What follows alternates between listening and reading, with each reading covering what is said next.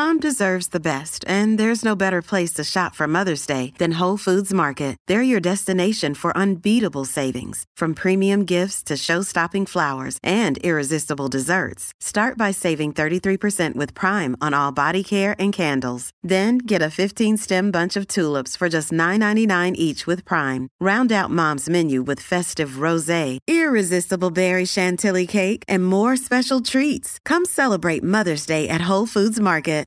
Generation Anthropocene is supported by Stanford School of Earth, Energy, and Environmental Sciences. Find out more at earth.stanford.edu. We're also supported by Worldview Stanford. You can find out more about Worldview at worldview.stanford.edu. 4.6 billion. The Earth forms. Cambrian, 542 million. Complex life explodes. Permian Triassic, 251 million. 90% of species die. Cretaceous Tertiary, 65 million. Meteor kills the dinosaurs. 55 million. Primates appear. 2.3 million. Pleistocene, 200,000. Humans appear. 20,000. Agricultural 250. revolution. Industrial revolution. 60. Great acceleration. The Anthropocene.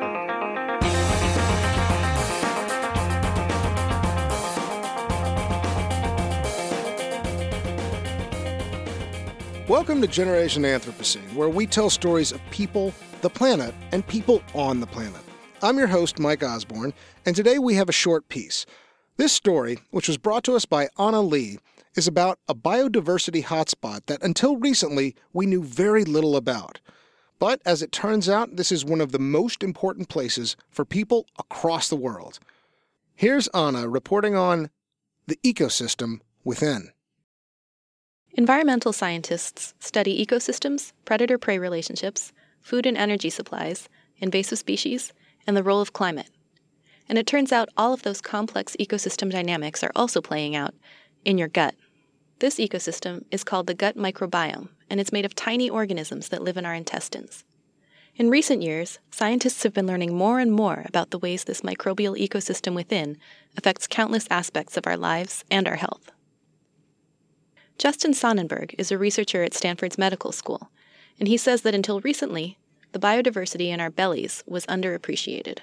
There are hundreds of different species of bacteria, but then in addition to that, there's fungus, there's archaea, and then there are also bacteriophages, so little viruses that infect bacteria. And so there's predator prey interactions going on in there. It's this incredibly dense world living inside of us, and it um, fits all the definitions of a complex ecosystem. It's a bit like a rainforest.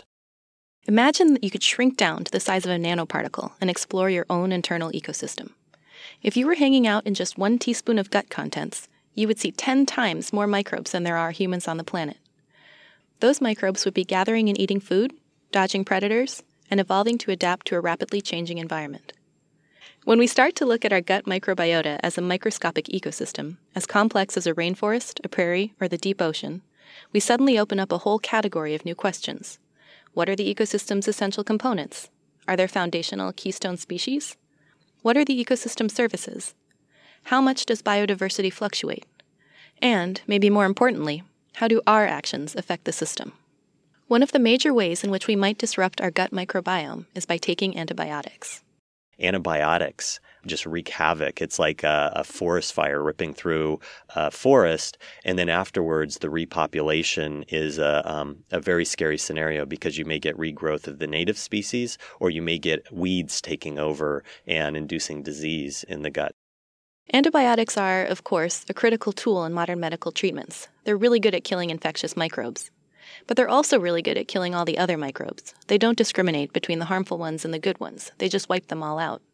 Justin says the ecological succession in a post antibiotic wiped out gut is hard to predict. You might see gradual rebuilding of the community you had, or you might get opportunistic organisms acting like invasive weeds. And that can be a problem for us, because our gut microbial ecosystem, like any ecosystem, functions best when it has a certain balance to it. What we've realized just over the past uh, four or five years is that these microbes are not just a kind of interesting component of our biology, but they're actually fundamental. It's like an, a new organ that we've discovered. They're integrated into everything. They're not just important in digestion, they're not just important in gut health, but they're fundamentally linked to our systemic immune system, to our metabolism. They influence our central nervous system, so they can influence moods and behavior. So it's really this control center for human biology that is made up of microbes that's living in our gut. The coevolution between us and our microbes occurred over thousands of years, and our relationship with them is symbiotic. We offer the microbes a place to live, and we feed them with the fiber that we ingest. In turn, they provide us with the nutritional byproducts of their metabolism. But our diets have changed dramatically over time, especially when it comes to how much dietary fiber we consume. What that means for our microbes is that their environment has shifted. It's like cutting down a rainforest. When you alter the environment that drastically, key species start to disappear. Scientists have done comparison studies on groups of people with different diets.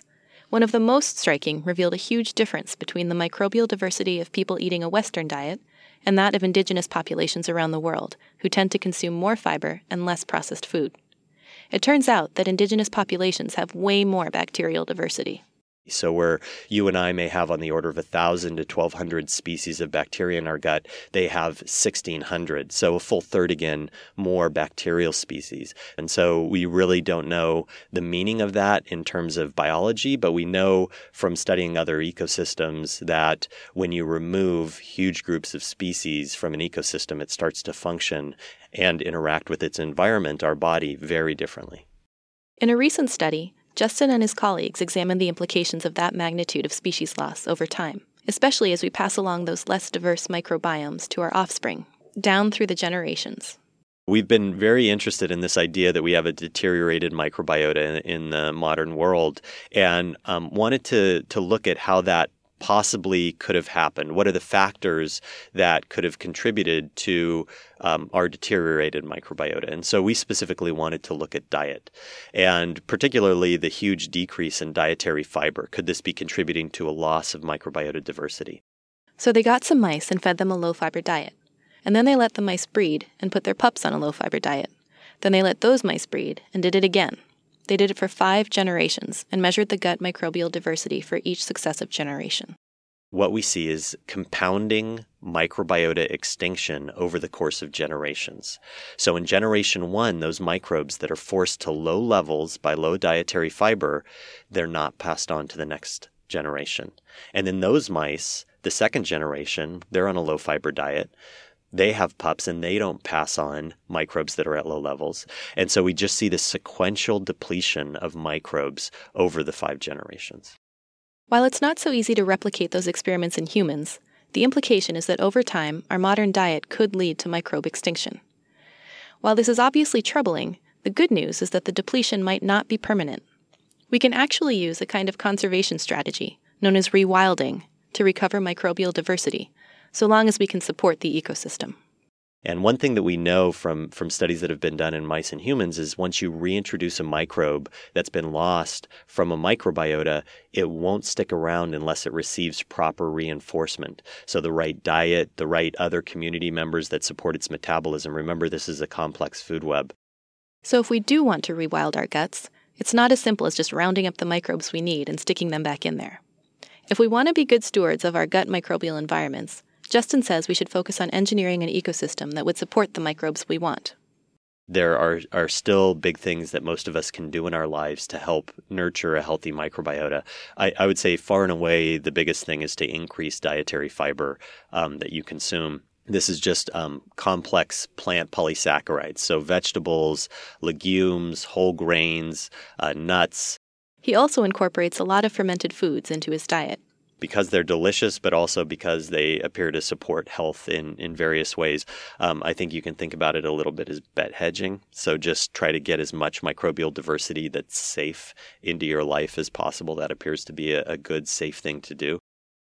The science around microbiomes and human health is still very new. We haven't yet figured out the best strategies for ecosystem management, but scientists like Justin Sonnenburg are starting to unearth new insights and to open up categories of questions we never could have imagined. What's remarkable is how these questions mirror the broader environmental issues we face in the Anthropocene. What does good stewardship look like for this ecosystem?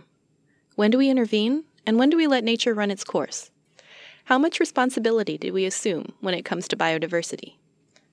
These are the big questions we're confronting across the planet, but they also apply to the ecosystems we carry around with us every day. And ultimately, the fate of all of these ecosystems, both within us and around us, is intricately interwoven with our own.